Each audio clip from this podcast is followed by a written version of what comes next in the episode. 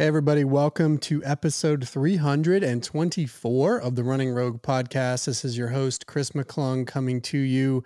And I'm excited to be back with you. It's been a few weeks since I posted an episode simply because I've been traveling. Got summer stuff going on with the kids and all of that, which is taking me away from the microphone, but should be back on track with this episode. I'm excited to chat today with fellow rogue coach, prior guest on the podcast, James Dodds is joining me. He was last with me on episode 300. James, how are you? I'm doing good. Excited to be here. And you had the travel, but you also had a birthday in there. I don't know if you wanted the public to know that, but now I'm telling them uh, happy belated birthday once again. Thank you. Yes, I'm a, I'm a Cancer, mid July birthday, July 12th officially. So I had a bit of a birthday week that was planned by my wife that was amazing but also had me busy that week, especially. Also, just got back from the mountains with the family. It's been a nice break, but excited to be back on the mic. James and I are going to be talking today about questions, or we're going to be answering questions. These are questions that have been posed to us by our virtual podcast group. All good questions, and we haven't had a chance to get to all of them on our weekly podcast for that group. So we thought we would just throw it up as a public episode because a lot of these questions are great questions that I think are relevant for anybody who's training. So we're going to get to those in just a minute. First, got to quickly give a shout out to my sponsor for the episode, Janji, the running apparel company. They've been working with me now since the spring, and I'm excited to give you an offer code so that you can go get your own Janji apparel. I can also report on some amazing running in the mountains with my Janji gear. So talk about that mid episode. Before we jump in on the Q&A, James, just wanted to quickly just check in with you. Last time we were talking episode 300 that ended the year, I think, sort of started 2023. So essentially the first episode of 2023 we were talking mostly about some of my plans for the year. But how is your 2023 going? It's actually been an amazing year. Um, I'll share a little bit of like sort of what sounds like less than positive, but ultimately um, had to get it done, and it and it feeds the overall good. Um, it, I had let three years go by without running a marathon, and I knew if I kept kicking the can and didn't create some form of accountability, uh, with myself uh, by scheduling a race date, which makes me do some 20 milers, which like I knew I wasn't full on ready, full on excited, full on happy um, about being committed to the daily lifestyle of training and sort of building what I would say like raising the baseline and building out the base and the foundations and the fundamentals. I didn't want to do it 100% properly, but busy job, flying around the country, having a lot of fun, um, and also knowing I got to put a race on the calendar. So I raced on April 30th, Oklahoma City uh, Marathon. It did not go well. It was not pretty. I am not proud of the time. I'm not even proud of the effort per se. But I looked at it through that lens of like, dude, we got to rip the band-aid. Some that's just how my personality works. Um, and having done that and recovered and rested, now I'm in a mode of operation where like the baseline's coming up. Um, I'm really enjoying going to Barton Springs. I call it my summer survival strategy, um, knowing that it's just so hot in Texas. Um, and every single year I've been in Austin 21 years. Well, I've been in Texas for 39 years. I'm a native Texan, born and raised here every single time the summer rolls around, we already know it's going to be really hot. So I just plan 100 days of 100. So that way if if sometimes we don't hit a full 100 days of 100 degrees, sweet. Bonus to me, right? I'm pleasantly surprised that we didn't get all 100. But now when May rolls around, I'm like, okay, I get 100 days of 100 degrees. That means I get 100 days at Barton Springs. I'm going to go to Barton Springs as often as I can in the morning. I'm not too worried about hardcore qualities and I'm not too worried about like long runs. I'm just worried about the daily practice of moving my body, running, um, I'm maintaining some level of aerobic base. I put in strides and pickups in a few workouts when I feel like it, but I'm not training for any particular race uh, right now. And so that just feels like a really good way to be alive. And when September rolls in and my long runs are in the 10 to 12 mile range, Then October rolls in and my long runs are in the 14 to 18 mile range. I'm back in a position where I'm not only running consistently, I'm waking up very early, but I will have built out that summer base. So, um, what looks like chaos on the outside, it actually all is coming from a really good plan. I had to rip the band aid, get used to the pain of long runs, survive that marathon, and now I've got really good fundamentals in place. Um, so, I'm just encouraged. I'm really happy. Well, and doing it from the Bar- Bar- Barton Springs lot, where you can pop into the springs, jump into the cool 65 or so degrees during the summer. After a scorching run in the heat and humidity of Austin, Texas, there's no better starting point and finish point in the city during the summer. That's for sure. Totally, and it's so um, it's so positive and refreshing and good that it's like there have been a few days where if I just lock myself away in a room and I work, um, I almost get the sad feeling where I'm like, man, the most exciting, positive piece of my day was already done by like 6:40 a.m.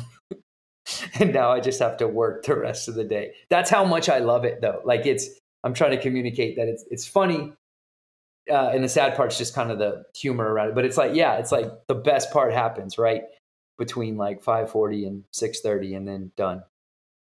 Well, starting your day on a high note, and you influenced me enough to start some Friday morning runs there in July. And it's a game changer when you're slogging through those miles in the heat and humidity, and then you get to jump in there, cool off immediately. Then you feel amazing. So there's something to it. I think you're on to something there. And if anybody comes to visit Austin in the summer, then that is certainly the way to do it. Go to Barton Springs, do your run from there. Plenty of options to run from there, all distances, and then hop in the springs afterwards. It's free until 8 a.m., I think, and then you have to pay. Yep. And and one last thing I'll put on that is like I'm glad you brought it up. Like um, there's actually some science to what I'm talking about. Uh, uh, uh, this approach as well. Like you brought up that it's like refreshing. You can do it in the morning. So um, I'm not going to try to quote Huberman because I wasn't prepared for this to be part of the discussion. But like, you can listen to Huberman's podcast, neuroscientist from Stanford. Um, he can talk about this. I'll try to find which episode it's on. But um, by doing something that's hard, like running in a Texas summer, um, having that little uh, uh, Pavlovian dopamine hit, I'm training myself like a dog. Like I have this really positive, encouraging surge of dopamine that comes right after my my run every single morning by going to that Barton, Barton Springs parking lot. So on one hand, I was joking about like, oh, it's kind of sad. The best thing that's going to happen all day happened this morning between 5:40 and 6:30. I'm I'm literally retraining my brain to think, oh no, if I don't go to bed and I don't wake up and get out and get that run in, um, then I'm going to miss out on that splurge in Barton, Barton Springs. I don't necessarily consciously think through all those details every time I do it, but I'm now I've now built in a pattern into my whole framework that's going to make me unstoppable again. And I had to do all that because I did I did lose a little bit of uh, discipline. I think from the the the pandemic in 2020 that was its own thing but oh no it was my foot surgery it was like that next summer like i had plenty of opportunities to get back on the marathon and heal from it had a great pt but somewhere along the way i just wasn't holding myself accountable so i had to go back to the fundamentals um, so anyway, long way of saying there, there's some actual science to what I'm doing too. I can't explain this science. I took the application and started working on it myself. Had I known this was going to come up, I would have written down notes and explained the science. But you're talking about Huberman Lab. The yep. his podcast is what it's called. So yeah, a lot, a lot there on longevity and basically trying to live your best, most most healthy life. That's broad base health perspective versus narrow running focus like we talk about here.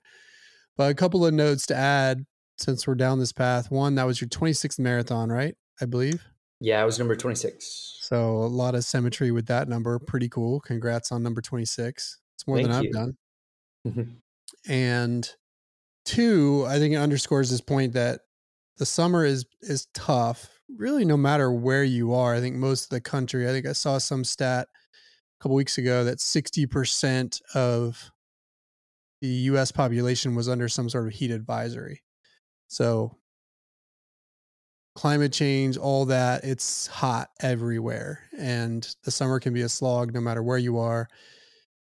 but finding ways to make it positive is a way to reinforce those behaviors even when it's hard.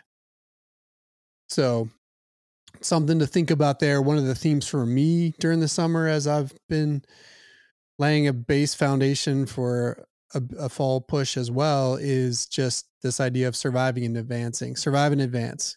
Get through a run, survive and advance. Don't worry about the style points. Don't worry about making it look pretty. Don't worry about hitting specific paces necessarily because it's not possible in these conditions.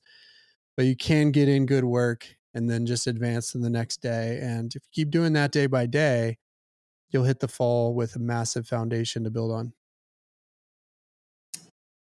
So, a- amen. so there we go. That is way more than I anticipated we would get from our intro. I think the other thing to note here is that it's possible we may be doing more podcasts together on this show, which could be exciting. I think it's more than possible. You're the only thing that can prevent that, Chris. You know, uh, you give me so, a captive audience and a microphone. I'm not.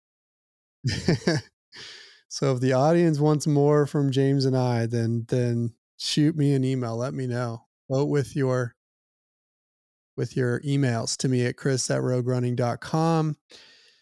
All right, let's jump in. We have to give a shout out to our group, the Rogue Renegades, our virtual podcast based group that is an amazing, amazing community. I know I've talked about it on here. People have jumped in from our listener base, but got to give them a shout out. They're also a really thoughtful and educated training community. So when you join them, if that ever becomes a part of your future, if you're just a listener at this point, and you're walking into a group of highly educated athletes that are really committed to getting their goals, and they always have really good questions for us. Some of these are sort of right down the middle of the fairway questions in terms of questions everybody might have. We're going to be talking about training paces. We're going to be talking about race planning. We're going to be talking about managing your schedule with vacation and travel. We're going to be talking about how you might think about training paces versus racing paces and more. So, a lot of these questions are really applicable to everybody, and we've tried to pull those out but also, you know, there'll be some nuanced questions as well. So we'll get to that and we'll see how many we get through. But want to thank the Renegades for these questions and hopefully they can help the Renegades, but also help everybody. So let's jump in. This is going to be a pretty bread and butter question. I mean, we could probably make a whole episode about this, James, and it's something that I commonly get questions about. But we'll jump in with this first question here, which is how do you decide on a range of paces? How do you decide on a range of paces? And we're talking about training paces here. Something that you obviously have to decide as you start to apply the workouts from whatever training program you might be using. How fast should you be doing your runs? Now, interestingly, this question includes the words range of paces, which is a concept that we talk about with the Renegades, is that for training pace purposes, you should be using a range. So before we jump into answering that question, I want to pose a smaller question to you, James, which is this idea that how would you relate training paces and race paces or training paces and goal race paces? Let's start with that foundation. Um, well, I've gotten so used to quoting you, and that's the whole train where you are in order to get to where you want to go. But actually, beyond quoting you, that's the specific level, right? Um, you know me, I'm an abstract thinker. And so, you know, I read a lot of psychology. And at the end of the day, whether you're coaching uh, salespeople uh, you're coaching someone in a relationship or you're coaching a runner. Um, on the abstract, it's hey, you're at point A and you want to get to point B, and you need a system, a structure, and some guide rails to get you from A to B optimally, right? And so, if I try to answer that small micro question, it's like one, recognize where you are and get in motion first. And so, it's probably going to be slower than what you think. And then your goal paces have a little bit to do with how's your uh, like as in actual race day paces, those those will be um, determined by like, okay, where where have you been in the past? Like if you're racing a marathon, what are your 5K times, your your um, PRs in the half, your PRs in the uh, uh, 10K, etc. Um, how's the training gone? Have you hit 80% of what was scheduled? Like that's a different set of uh, criteria to run through in order to determine how fast or slow you should race at. It's a different calculation that you should probably do about 75% of the way or 85% of the way through your season. Um, rather than what are my training paces? It's like that's going to be determined on uh, a getting into motion and then b we we like to use a two mile time trial but you you got to do some kind of time trial some kind of uh, uh, workout that gives you an idea of what your top end range is so that your coach can start breaking it up and giving you that quote range did that answer it's almost yeah, harder I mean, to answer that narrow question yeah ultimately your your point there about the disconnect between race and training paces is i think an important lead off point. You know, everybody wants to think that they're running a prescribed 5K pace in a workout, that that would be the 5K pace they could do on race day. And maybe that's true, but sometimes it's not. It could be faster or slower potentially than what you might race at. And so we need to first to get the concept here correct is get is understand that training paces and race paces may or may not be directly correlated. They're two separate conversations. They're related certainly and there's potential overlap, but they're separate conversations because what we're trying to figure out with training paces and we'll talk in a minute about why that's a range is we're trying to figure out how to put you into the right zones to stimulate your aerobic system in the ways that it needs to be stimulated in order to get certain outcomes. And typically, the, the vernacular that we use and the vernacular that most of running, coaching, and training programs use is this idea of using race based paces to calibrate your training paces. So, I'm going to tell you to run 5K pace for a workout or 10K pace for a workout or about half marathon pace for a workout. Or sometimes you're going to do marathon pace repeats if you're training for a marathon.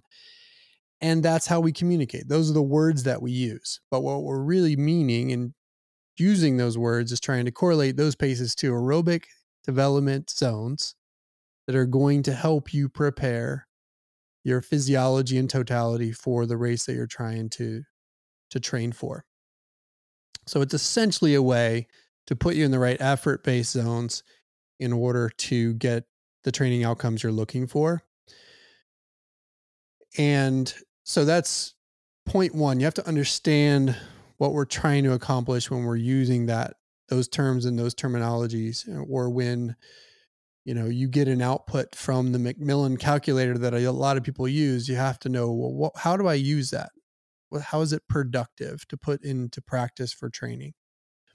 So that's sort of step one is this idea that we're separating those two concepts training and racing pace and to the idea that the pace really is just a representation of an effort based zone to get mm-hmm. a physiological benefit in training which then introduces this concept of range why use a range for your paces. One of the things that I think some people like to do is say, well, my 5K pace is 730 per mile. Okay. Maybe that's what you could do for a 5K, or theoretically, you should be training at for a 5K training pace.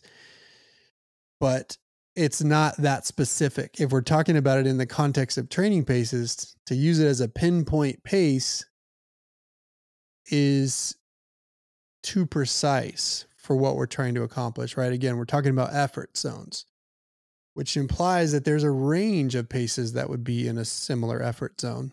If you're trying to work VO2 max for at 5K pace, for example.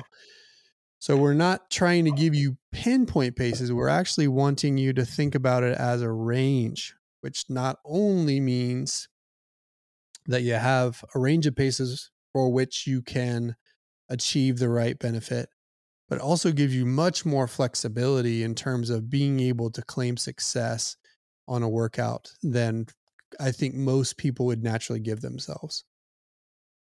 So when we talk about ranges with our athletes, it's with that in mind that we want you to actually train within a range, perhaps even as much of a 20 second per mile range for a given pace zone, 5K pace being an example, where you might train between 730 and 750 or 720 and 740. And if you can achieve the workout at 5K pace anywhere within that range, you can claim success. Some days you're going to feel great and you're going to be on the faster end. Some days you're like you today. Some days you're not going to feel great. And you're going to be on the slower end, but still be able to claim success. And so, as long as we're putting you in the right range, then that's a more effective way to do it because it acknowledges that if you're going to get into an effort based zone, it's not about a specific single point pace. So that's the second point to know is that it's really about ranges. Yep. And I would add that in the summer months, those ranges might even be more generous than they would be in normal temperatures because the heat, the humidity, whatever you may face in your climate is going to push those paces even slower. And so there might be days where you could run your cool weather pace range and be okay, even if it's hot, but most likely not. And so you're going to maybe need to give yourself even more flexibility. Totally. I would say I would go as far as that you have to. Like the the range must be greater, not even that it can be. And when it comes from a coaching perspective, it gets we had an athlete in the virtual group ask about this like can i just use my same multiplier on race day um, uh, for like temperature. Oh, do I just change the pace by X percent uh, based on temps? And I'm like, no, because on race day, it is one single effort where you're going to go to the well, and we don't care if you have energy to do your workout next week because we want you to squeeze the sponge, lay it all out on race day so we can get a little bit more tight, a little bit more controlled, and a little bit more prescriptive on race day efforts because again, we're we're emptying the bucket. It's race day. It's done after that. But training, we're stringing together an entire body of work. And so, just you and I with two different body types, we couldn't say slow down by 15% on when it's, uh, let's say, uh, 85 degrees with 80% humidity. Because I, uh, you know, just my build is so much different than yours. So we're already starting in a different point. And even though our paces are different, again, our builds are different, and we might respond to heat differently, we might respond to humidity differently. And these are all like moving variables where it gets it gets to a point where it's like, oh man, if we try to tighten that window too much and get too precise, it just all falls apart.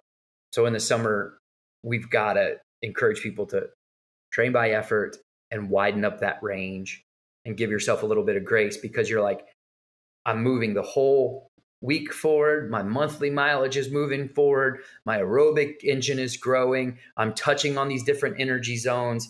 I'm making progress on the cellular level that I cannot see. Who cares if I ran my 800 at 740 pace when coach wrote it for 730 pace last season when it was cold? Who cares about the 10 second difference? Yep.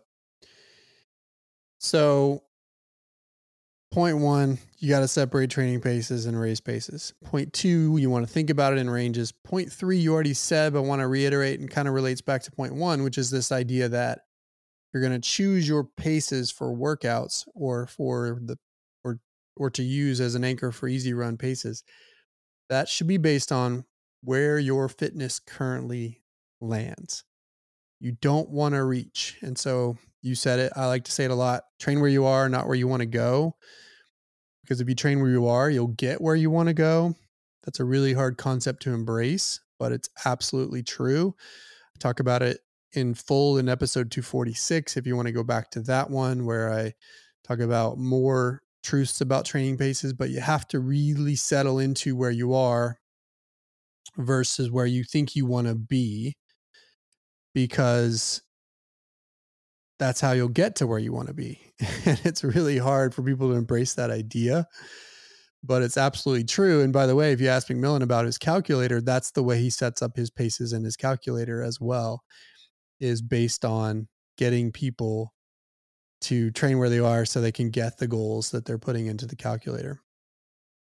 So that's point three. And if you embrace all of those ideas, then the question becomes well, how do I determine what my pace range should be? So I'll throw that one to you. You already alluded to this idea of a time trial. Yeah, I was going to say if I put it into so we're asking the very specific question how do I determine what my paces are? Uh, moving up the abstraction ladder a little bit, it's like where am I?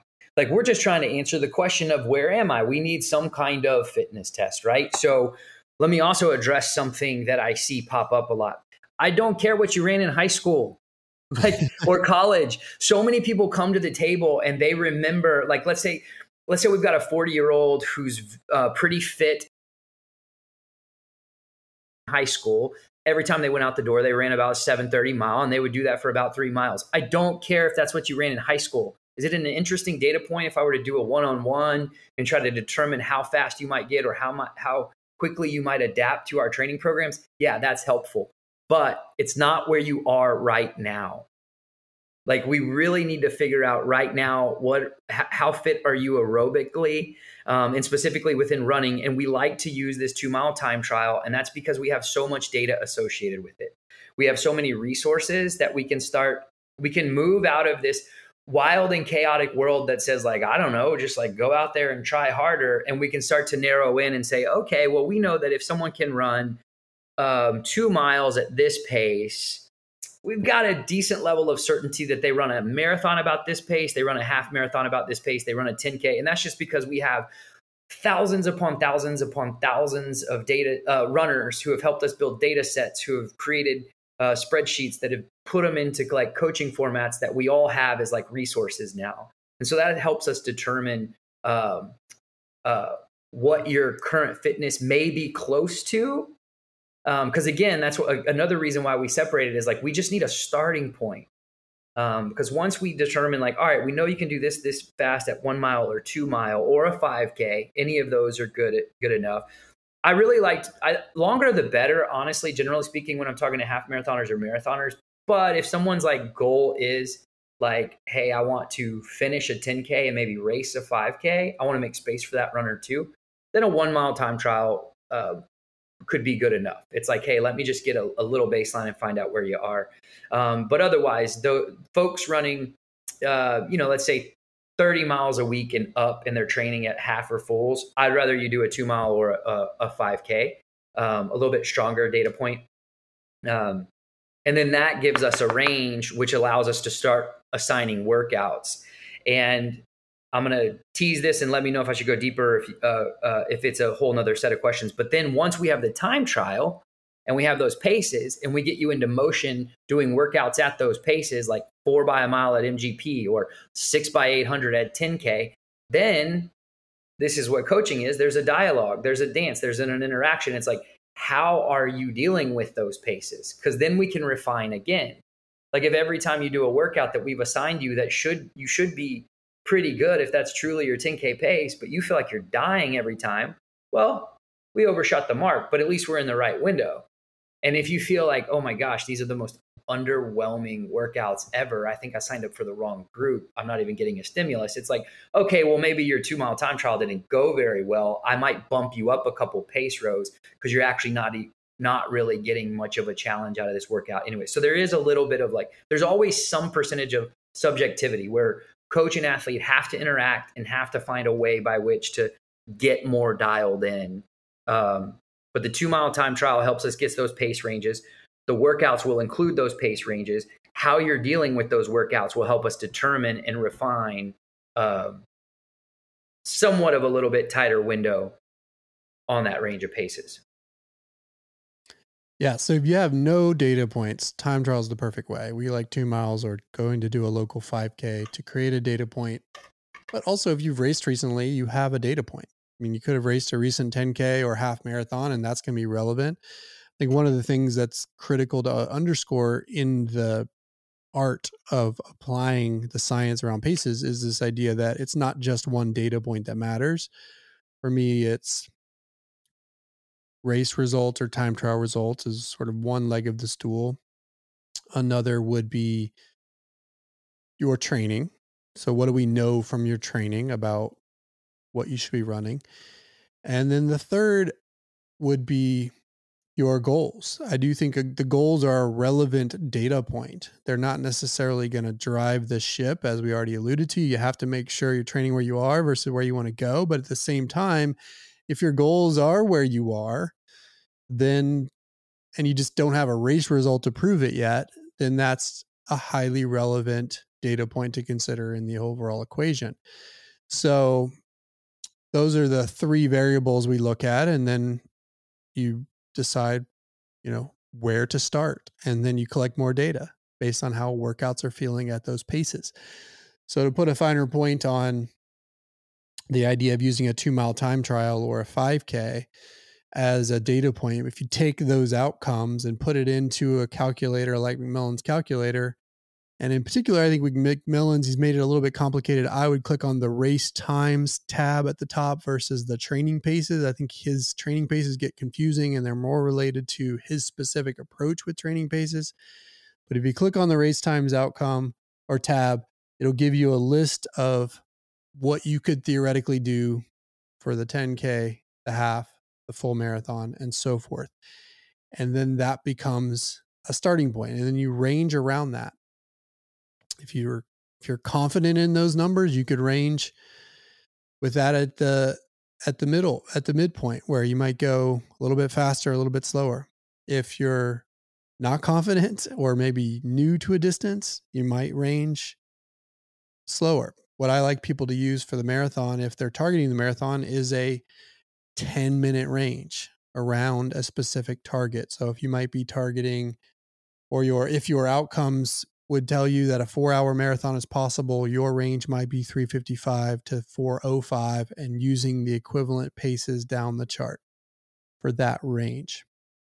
For a half marathon, usually a 5 minute range where if you were shooting for a 145, you might train between 140 230 and 147.30 typically two minutes roughly for a 10K would be a range I would use, and one minute for the 5K. Once you have those ranges, then you start executing workouts and see how they feel. Do you feel good in the middle of the range? You consistently at the faster end of the range? Or if you're hitting the range, does it feel terrible and you feel like you're overstretching every time? Then maybe you need to change your range. So then you have to collect more data and make adjustments as you go. Ideally, with the input and help of a coach, but if you don't have one, then you can use your own intuition. I want to underscore here, and then I'll throw it to you for a final comment on this question. I want to underscore the fact that it is so critical to develop a relationship with your paces in a way that you learn to feel them without looking at your Garmin, that you learn to listen to your body and be able to adjust to what it's telling you, regardless of what your watch says. And that you, from each workout that you do, you take lessons to calibrate over time how you're managing all of that. This is what I've talked about in, in one of my episodes this year about using your intuition, developing your mm-hmm. running intuition, that's really what I'm talking about at this point. Because as an example, as sort of the other end of the example, I've, I've had some athletes recently ask me, Hey, could I just jump on a treadmill and do the workout there because I know I can nail the paces if I if I can plug it in to the treadmill. And in many ways that defeats the purpose. Yes, you might check the physiological box by doing the workout on the treadmill. And I'm not necessarily crapping on treadmill workouts. A lot of people in the summer have to train on the treadmill or in the winter, and that can be okay. But it doesn't force you to feel the paces. And so it definitely takes away a dimension of le- of learn of learnings learning's not a word it takes away a dimension of what you can learn from a workout by doing it that way. And so I like people, if possible, to not do it on a treadmill so that they can feel, they can learn to feel. And that becomes a really important part of the process in being able to then go execute your paces at any point for workouts, but also certainly for race day. I have two big responses that um, I'm trying to stay calm and talk in a relaxed manner because I get passionate about this stuff. But um, so I don't confuse myself and lose train of thought. One's going to be on the truth, telling telling the truth radically, and one's going to be on identity. So, uh, one, tell the truth, like be absolutely off the charts, so incredibly honest with yourself, because like you said, some people don't have a coach. And then there are other people who have a coach, but it's like they're trying to impress their coach instead of um, being the first. I like this concept of be the first to tell on yourself. Because the whole idea here is like we get one little life and then it's gone. And in this lifetime, we're choosing to run and we're trying to get better at our run. And we pay this money to some coach, and that coach is trying to help us. And it's like, you know, you use the treadmill example. The reason why I wanted to go honesty was you were like, hey, sometimes it's because of the heat in the summer, you got to get on a treadmill. Sometimes it's because it's the winter and you got to get on the treadmill to actually get the workout done. Great. If you know in your core, in your stomach, that is your reason for going toward the treadmill and executing the workout, you're being very honest with yourself. And in that scenario, the, the, the treadmill is absolutely a great tool and a resource. But if deep down you're just not wanting to be honest with yourself and you're only doing it so you can nail those paces, despite the fact that you just instructed people to do it differently on this podcast, that's when you're sort of lying to yourself. And that's when you're like hiding behind the protocol and saying, like, I'm going to do this because I want to know. I don't know. Just be honest with yourself. what is your motive for getting on that treadmill? Um, and if it's the heat or the, uh, the, the, the cold in the winter, great. So be radically honest. The next part, you said develop the intuition, learn. Um, I'm also what I will add to that is uh, and and stop attaching your identity to it like develop intuition and get rid of the identity part. Um, so many athletes reach out to me, especially the more I've grown in this virtual world. Like we have our virtual groups, but I've got private uh, clients uh, as well. Um, and they'll reach out and, and they just compare to Strava and they they see other people's paces and they'll be like, Coach, I'm slow, I'm so slow. And it's like, stop. Like, where is this coming from?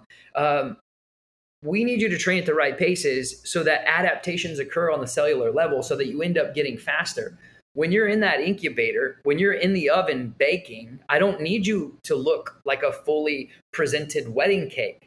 I just need the cake to rise. I, I, I need you to be in the space that you're in, growing and getting a little bit better. And, and, and if the paces are just a little bit slower than maybe what you thought they would be, who cares? You're at the spot you're supposed to be at, taking the next step forward in your life. That's a beautiful thing. You're, you're using your, uh, your disposable income, you're using your extra time, which is limited in this world, um, in order to get better. Like, be honest about the pace that you're at, train at it, take the next incremental gain, the next step forward, and don't get your identity all wrapped up in like, um, oh no, what if my Strava just isn't as fast as I once thought? Like I literally have athletes that are just they're going to refuse to run slower than a set pace, even on their long. Even if it's like 104 in Texas, they're just like, I'm not going to run slower than a 10 minute pace. I just don't do that. Their their identity so wrapped up into it, they would feel so insulted uh, in their own ego and, and conscience. And I'm not picking on them. Uh, I'm just saying you got to let go of that. Like if the right, if the medicine is to slow down, then slow down because you'll end up getting better from it. All right, I got preachy. well, and that was going to be my next point, which is that, you know, there are workout paces, and we've kind of talked about how to determine those. And then there's easy run and recovery paces. And that is different. And, you know, I've used the rule of thumb before on this podcast. It's a rule of thumb that you want your long run and your medium long run pace to be at least a minute slower than marathon pace or at least 90 seconds slower than half marathon pace. Your recovery run should be two minutes slower than marathon pace, two and a half minutes slower than half marathon pace, or slower. One of the mistakes people make, and I think ego can be tied into it, that you're referring to is this idea that somehow your recovery run paces are going to get faster as you get faster, or that's somehow an indicator of fitness.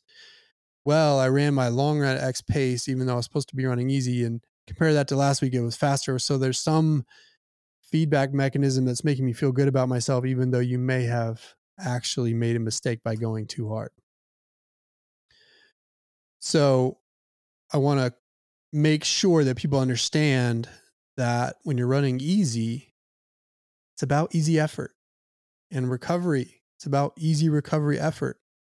And it might not actually get that much faster from that perspective when you could be wildly getting faster in workouts. But I've done two recovery runs this week.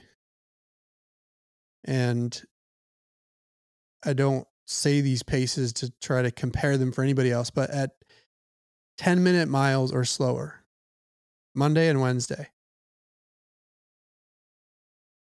my goal marathon pace is about 605. So I'm running four minutes slower on recovery days. My recovery paces haven't, they've actually gotten slower over time as I've embraced and fully realized the power and magic of slowing down on recovery days and recognizing that if you do that, then you can get more and more out of your workouts. So that's something else I want to underscore is that your easy paces are not something to be used as an indicator for ego or for fitness. And I'm like, I want, I wanted to say like heart rate is a better one, but I know that that can like I don't want to overstate heart rate because it has its issues too with like the tools and everything. But I finally have a guy who's kind of becoming a, le- a leader in our group, um, and I'm hoping other athletes are watching him because it's like he's he's getting to where he's ultra chain training, so he it was a little bit easier to get him to buy into this. And um, but now most of his uh, recovery runs are just like in that 135 beats per minute. Because even if you tell someone to stay under 150, they try to run 149. Right. You know, it's like uh, it's a beautiful thing when the athlete finally tips and they trust. And I've gone like three, four years sometimes working on a person, and I will be that patient. But it'll take like three, four years sometimes. And I'm trying to get better and better. My, my goal to grow as a coach is to get to where I can like actually nip it in the bud. New athletes coming into my programs now, I, I, I will actually start the conversation. I'm afraid you won't trust me about running easy on your recovery days and your long runs. So I'm afraid to even write the program. Do you trust that concept?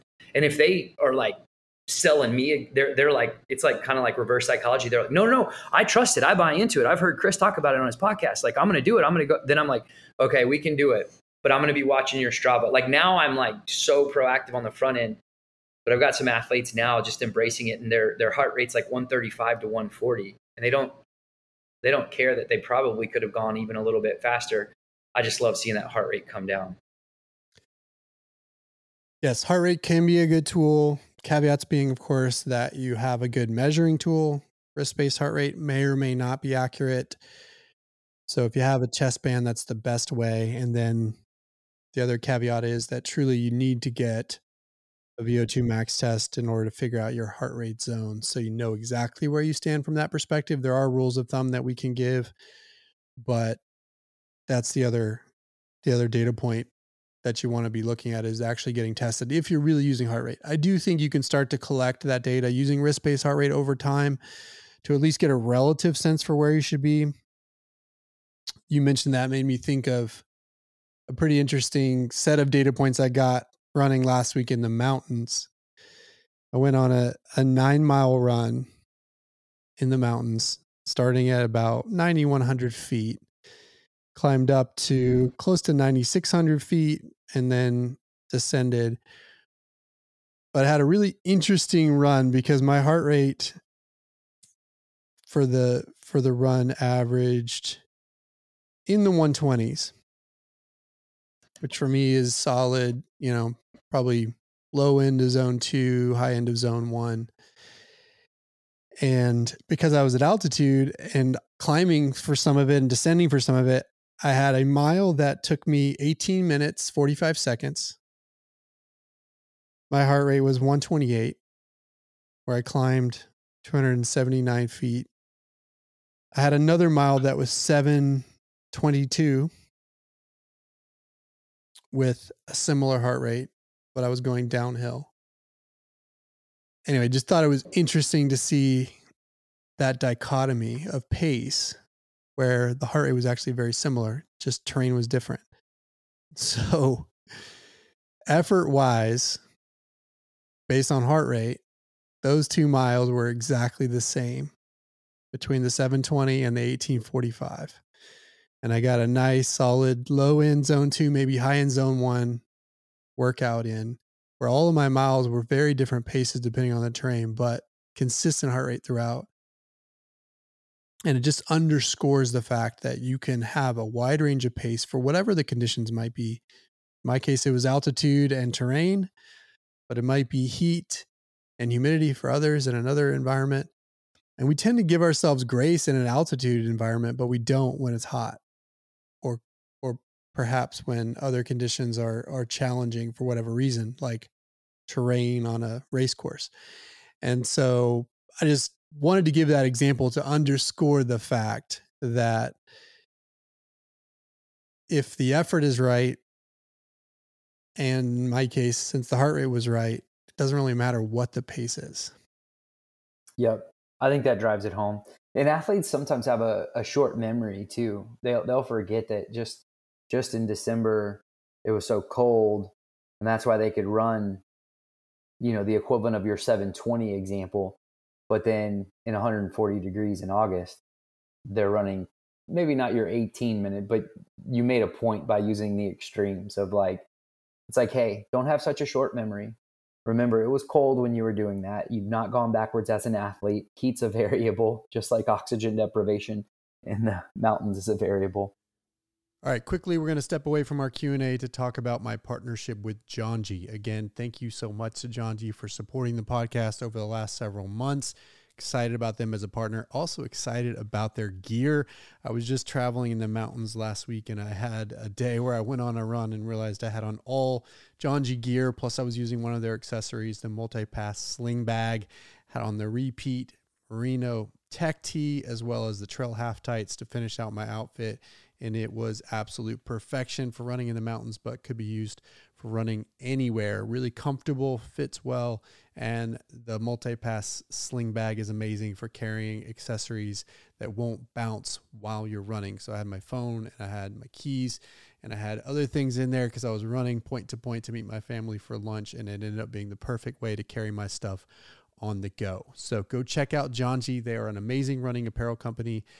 Their company is also set up around helping great causes, particularly supporting water projects all around the world. 2% of revenue goes to support water projects around the world. Plus, they do amazing work bringing awareness to artists and cultures all over the world through the designs on their apparel. So go check it out. I've got an offer code for you. Use the code ROGUE15, that's R O G U E 1 5 when checking out for 15% off at janji.com or runjanji.com. Again, that's rogue15, R O G U E 1 5 for 15% off. Go check it out. All right, let's get back to my Q&A with James. So let's get to the next one. The next question is What are the key components of a good race plan or race report?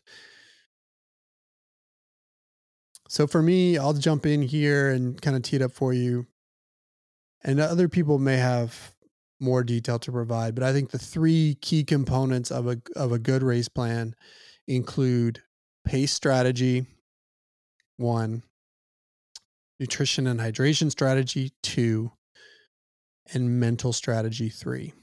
Those are the absolute must have components for a good race plan. Pace strategy nutrition hydration strategy and mental strategy you might add more elements to that. Some people like to throw in logistical elements around planning the day of and day before, thinking about meals before and after, and so forth.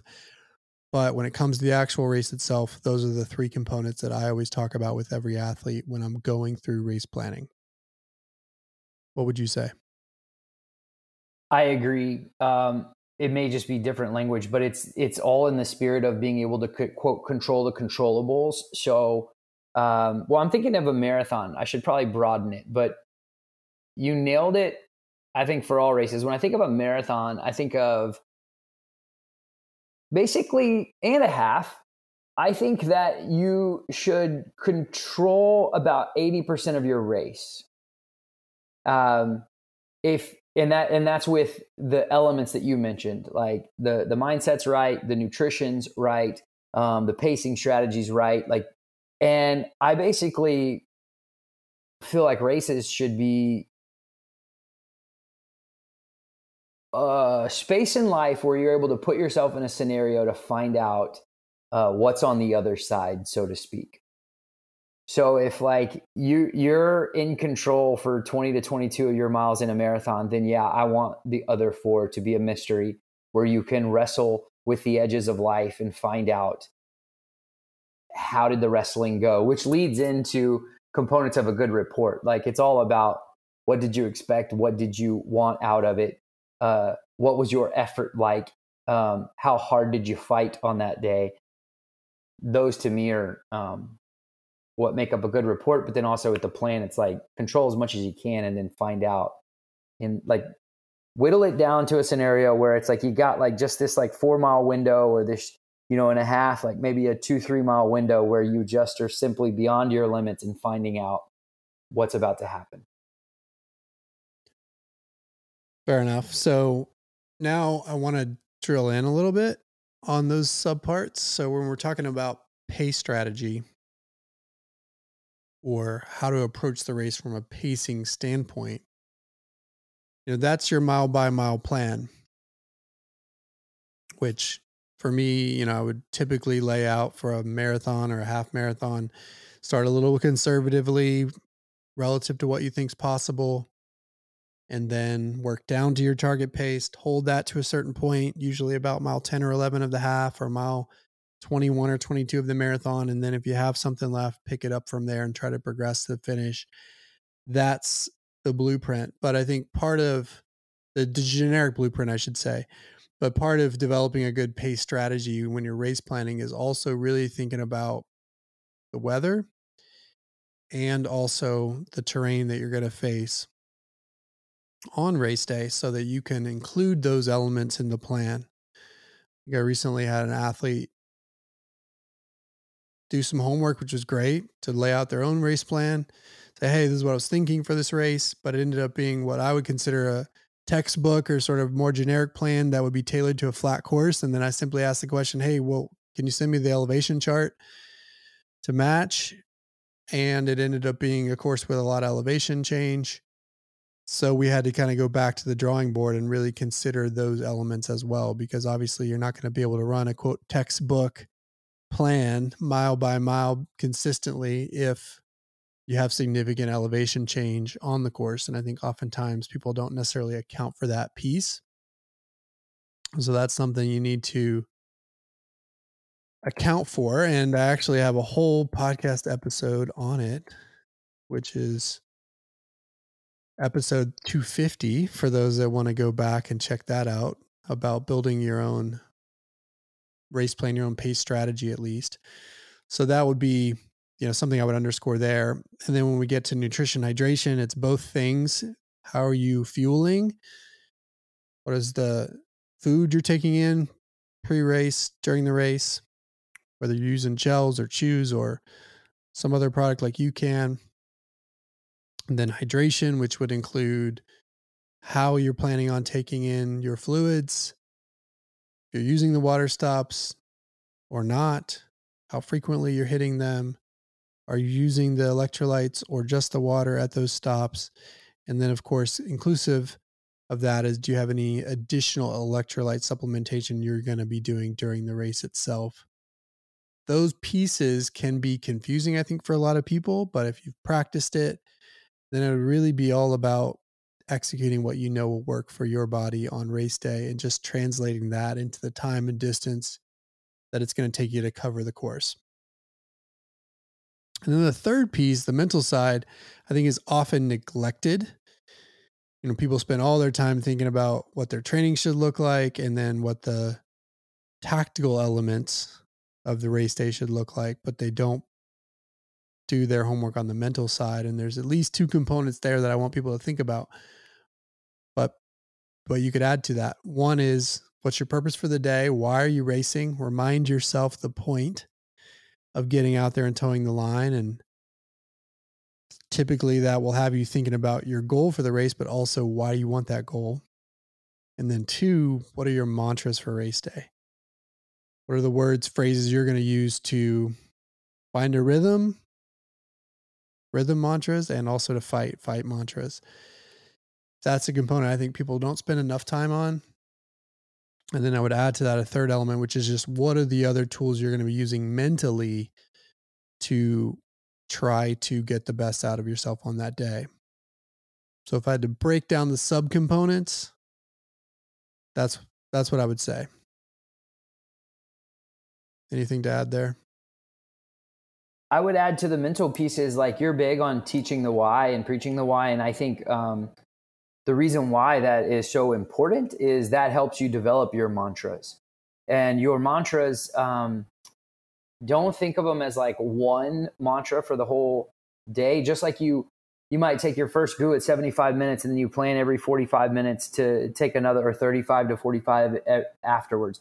Or you might have pace changes, like the first half might be a little bit slower than the second half because you're going for a negative split race. In the same way, I think that you should have mantras that guide you, your mantras that are appropriately used appropriately at the right time throughout the race itself.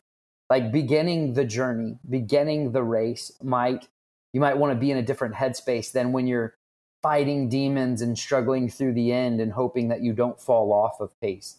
So it's like dig into your why, like you said, like no why of that day, but also your big picture why. Why do I run? What am I trying to prove to myself? Um, and then use some of that internal personal knowledge about yourself to treat it almost like this extra boost of motivation to get you through. Like I like to match pain with pain.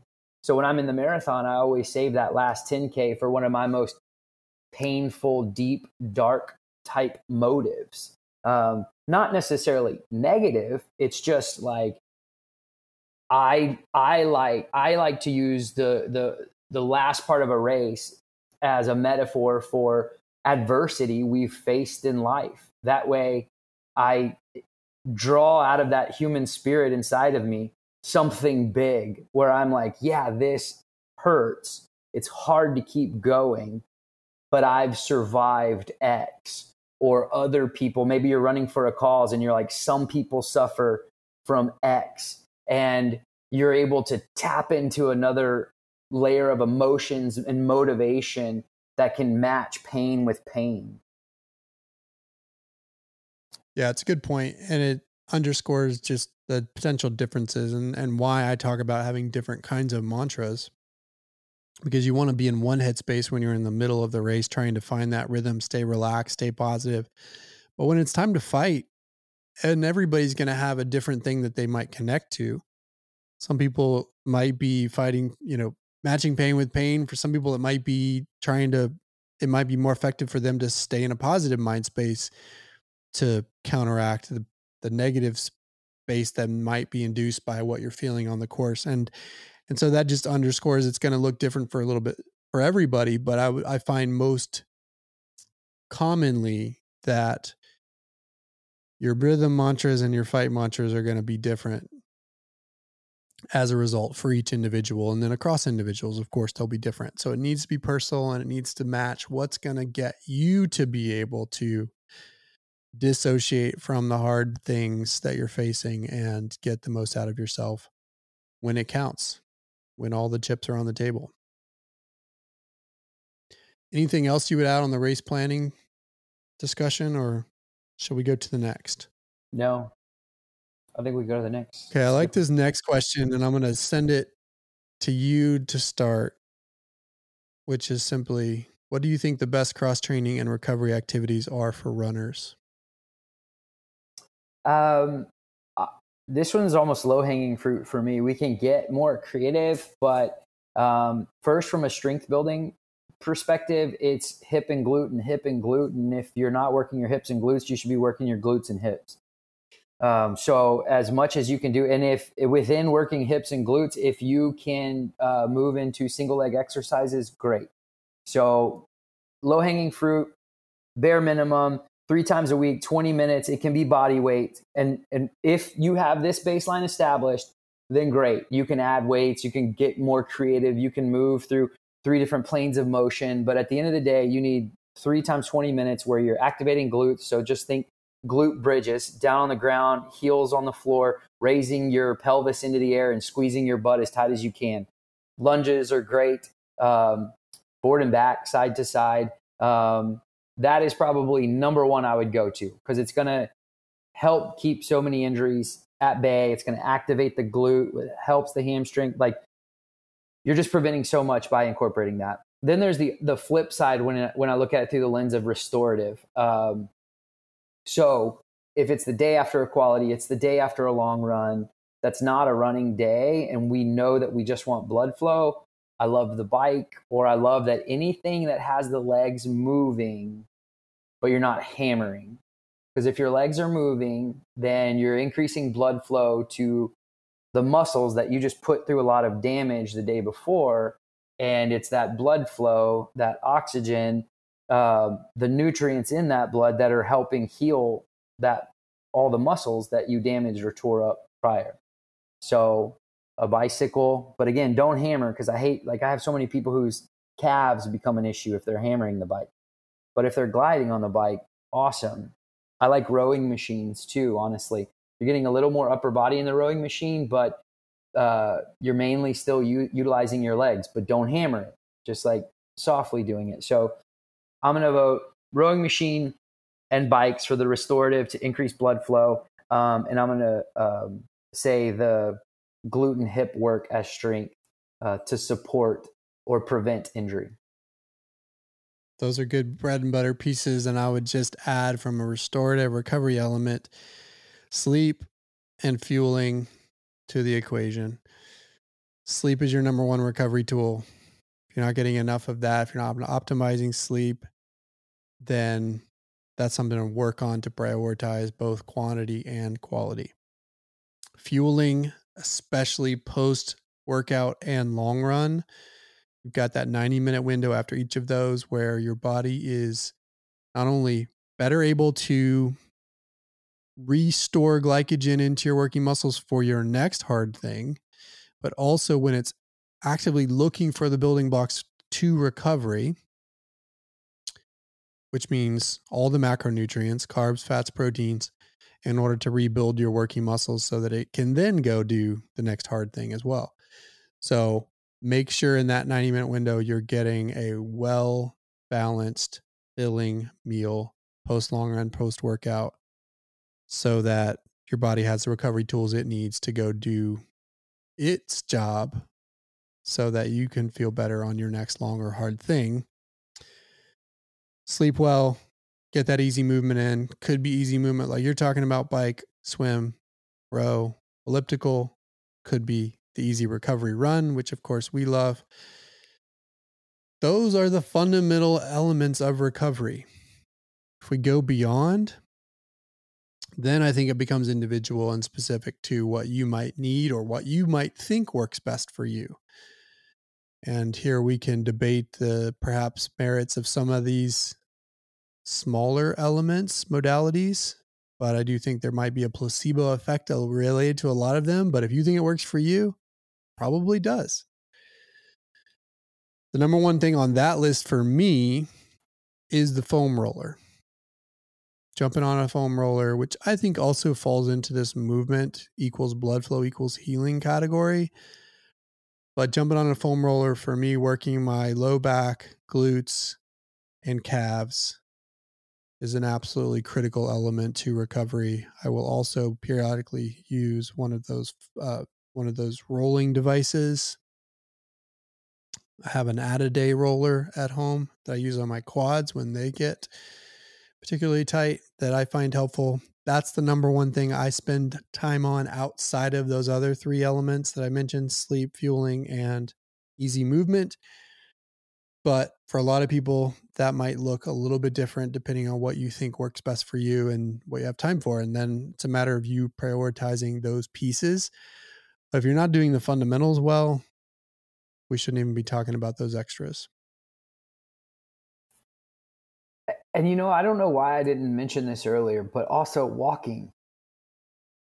I mean, I, it's like yeah. the it's like so forgettable, but it's like, why didn't I even just lead with that? Like, wh- like never forget the the beauty of walking because it incorporates the leg piece we were talking about. It's the easy movement that you're talking about. Heart rate's low, um, but also I'll never. Uh, I got to give word. I got to give credit to Boyd Varty, who's um, a South African dude who kind of a life guru who likes to teach about themes he learns about lion tracking and life in the bush that that apply to daily life he he talks about this concept of slowing down to the pace of life. It's also why some might encourage if you're journaling to write with a pen instead of typing.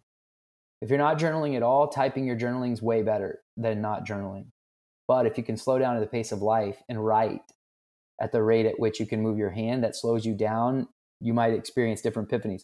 With the walking, Sometimes, if you need to use that as just a cross train, just go and walk. You get the blood flow, you get the easy movement. You're checking all these boxes that you listed scientifically, but walking also does so much mentally where it slows you down to the pace of life. And you might see things you otherwise wouldn't see or feel things like you can metabolize emotions while you're also metabolizing um, um, actual food while you're also restoring your legs. I wanted to make a big plug for walking. Yeah, Motion is lotion. Movement equals blood flow equals healing. And that is a good way to do it.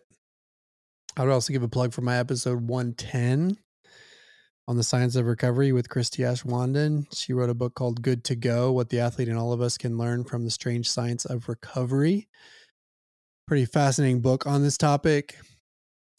The summary of it is that most of these peripheral modalities that we think about when we think about recovery don't have a lot of good science behind them, but the fundamentals of sleep, fueling, and movement absolutely do. So if you want to go deeper on it, that would be a book to grab. I also want to underscore underscore the point you made uh, about not going too intense on some of your cross training. I will have people sometimes tell me, "Yeah, I'm spinning. I'm spinning for cross training. Is that cool?" Like, well, it is if you're not doing one of these crazy intense dance on your bike spin classes, because that is not cross training for running. It is also not recovery oriented. That is a workout and it has a very specific purpose that doesn't necessarily fit into a rigorous running program. So, if where you're doing running workouts. So I would be very, very careful of that. Nothing wrong with those classes if you're looking for general fitness, maybe even weight loss, but if you're trying to build running fitness, you should most of the time not be including workouts like that in the equation unless it's specifically included and calibrated with your running workouts with a coach. Because most of the time it's simply too much intensity. So, got to hammer that point home. Or people will tell me they do Orangetheory in addition. Also, not cross training that I would want anybody doing without proper guidance in my running programs because again there's a lot of aerobic intensity involved with those Orangetheory workouts some good strength as well but often mixed with aerobic intensity that becomes too much i've had people get injured because they were doing Orangetheory workouts right after my the next day after doing a hard speed workout with me, and that was simply too much. So that's that's a cautionary tale on what people consider cross training. Okay. I think we'll have time for maybe one or two more questions. I've got to run here in five minutes or so, James. We're over an hour, I think, already, or at least close to it. So here's the next one. If you have an injury that is not season ending, what is the advised approach from our coaches to that? I.e., obviously, individual situations different, but what's your advice on how to maintain fitness during injury and how to rebuild after, assuming doctor sign off? A great question, one that I'm passionate about, primarily because if you're running hard, if you're pushing your body, if you're chasing big goals, doing a rigorous program to go get those goals, then it's pretty much guaranteed I would say 95 to 100% certainty that you're going to face some sort of injury. Put that in air quotes because injury is is there's a huge spectrum of what you could consider an injury, but when you start to have little niggles that are outside of the ordinary of normal soreness, that's a precursor to injury. And there is no such thing as a marathon cycle, a half marathon cycle done rigorously where you don't face something like that in some form. It's just the reality of pushing your body hard, even if you're balancing recovery in the right way. The trick is identifying those things early and being proactive about addressing them before they become a full blown injury. And so that for me is point one is stay ahead of the game is the minute you have something that feels like it's out of the ordinary from normal soreness talk to your coach about it see a provider do things proactively that you know might help because it's absolutely critical that you just stay ahead of it and if you do that most of the time you can keep running through that you might have to modify some things shorten some things decrease intensity for a little bit but most of the time, you can maintain some sort of running program while still working through a little niggle that pops up. And it's critical that you do that if you want to get your goals, but you have to catch it early enough. That's point one here.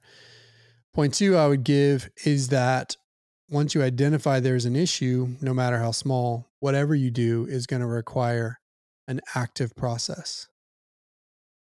There's nothing more maddening than somebody disappearing for a week or two weeks without telling me that they were dealing with something. And then suddenly they finally reach out after a couple weeks and they say, Hey, I took two weeks off because I was feeling X. Thought it would help, but started running again and it's still there. What do I do? There's nothing more maddening than that as a coach. because most running injuries that are soft tissue related, that are not stress fractures or other acute tears, require movement and action to work through them. Oftentimes that includes some sort of running, sometimes it doesn't. But either way, it will include some sort of rehab or work to get through it, whether that be strength, whether that be mobility work, self massage, proper massage, foam rolling, whatever it may be to loosen the tightness that might be causing your issue. There is some active work you need to be doing, and just doing nothing most of the time, if you're dealing with a soft tissue injury, will actually, in some ways, make it worse because your muscles are going to tighten up around that injury. It's not going to heal. And then it'll be right back where it is, maybe worse when you come back. So you have to make sure it's an active process. And I'd be consulting with your coach, I'd be consulting with a provider. Over time, if you learn your body, you might know the triggers that you can use to help work through common things that pop up for you. I have several in my world that I know to go to when I start having hip pain. I know I know what to do to work through that. So it's an active process. And usually it involves seeing a provider, but you have to make sure you're seeing a provider that knows what they're talking about, that absolutely knows runners. Because if you just go see a generic provider, whether that be an MD, whether that be PT, or whether that be a podiatrist or a chiropractor, if you just go see a generic provider in those categories that doesn't specifically deal with running related injuries, you will likely be disappointed. That's not to say there aren't great providers in all of those categories, but for us, for, for those dealing with running related soft tissue injuries, you simply have to get someone who knows runners. Otherwise, you're going to end up likely disappointed. So, find a provider that knows runners that can help you navigate the injury. And then lastly, when you're coming back, it just depends on how long you've had a gap. If it's only been a few days, typically you can jump right back in. If it's been a week, then my rule of thumb there is you want to come back at about 75% and then build to 100% in week two. If it's been two weeks, Start at 50%, then 75% for a week, then full throttle for a week, assuming your body's responding to those builds.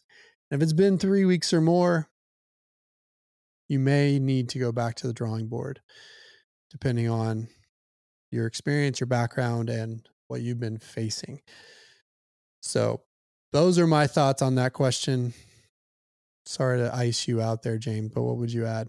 No, I like it. It's um, something you're passionate about, and you gave good tips, and that's the point: is that they learn. Um, I think the only maybe things to potentially squeeze in is like you had mentioned earlier in the uh, this episode that developing that intuition and learning yourself from like a pacing perspective. I would say here too, like guys, be really good at tracking yourself. Be both subject and scientist. Like write these things down. Write where it hurts, how it hurts. Take a stab at one to ten. It's going to be subjective, but on a one to ten scale, how much does it hurt? Um, is it moving around the body? Is it on one side of the body? Is it bilateral? Um, or is it fo- like um, unilateral? Um, is it focal or is it global? Like, do I feel a radiating pain in my quads, or do, can I point with my finger exactly in the area on my quad where it is? Like, the more focal and specific, that's not so bueno, you know. Uh, but the more sort of uh, general dullness on both sides of the body, um, in my quads, I might, as a coach, be like, yeah, I'm still going to make you do that extra rep. Um, so there's a part where you just have to be subject and scientist both uh, as you're learning from your coach and you're learning from your doctor um, or your PT who's released you to come back because she did say, assuming doctor sign off. Um, so track that stuff and be able to articulate it to the best that you can. You'll get better and better and better, and you'll start to know your body. Um, the one to ten scale, global versus focal um, unilateral versus bilateral. Uh, I think that's all I have. Yeah, and on the one to ten scale, the general rule of thumb that I have there that my favorite PT in Austin and Mondo Sports Therapy instructs me as well as a coach. If the pain is a three or less on a one to ten scale and doesn't get worse as you go, then typically you can keep running. If it's worse than a three, four, five, six, etc., or gets worse as you go, then that's a sign that you shouldn't be running and should be considering what else you need to be doing to support that injury, as well as potentially cross training instead to supplement that aerobic activity. If you can do another aerobic activity that might be at a lower pain level or pain free, then you could exchange that instead of running. But most of the time, again, because we said movement equals blood flow equals healing, that's a part of the injury recovery process as well. You need to be moving in order to work through whatever you're dealing with. And just stopping is not typically going to be the answer unless you have a fracture or potentially an acute tear in a joint or something like that that would require that type of break. Okay, so we'll stop there. I think we actually need to wrap this episode here. So let's do that. And then we can just do another one to keep rolling through some of these questions. This has been this has been fun, James, to have you on.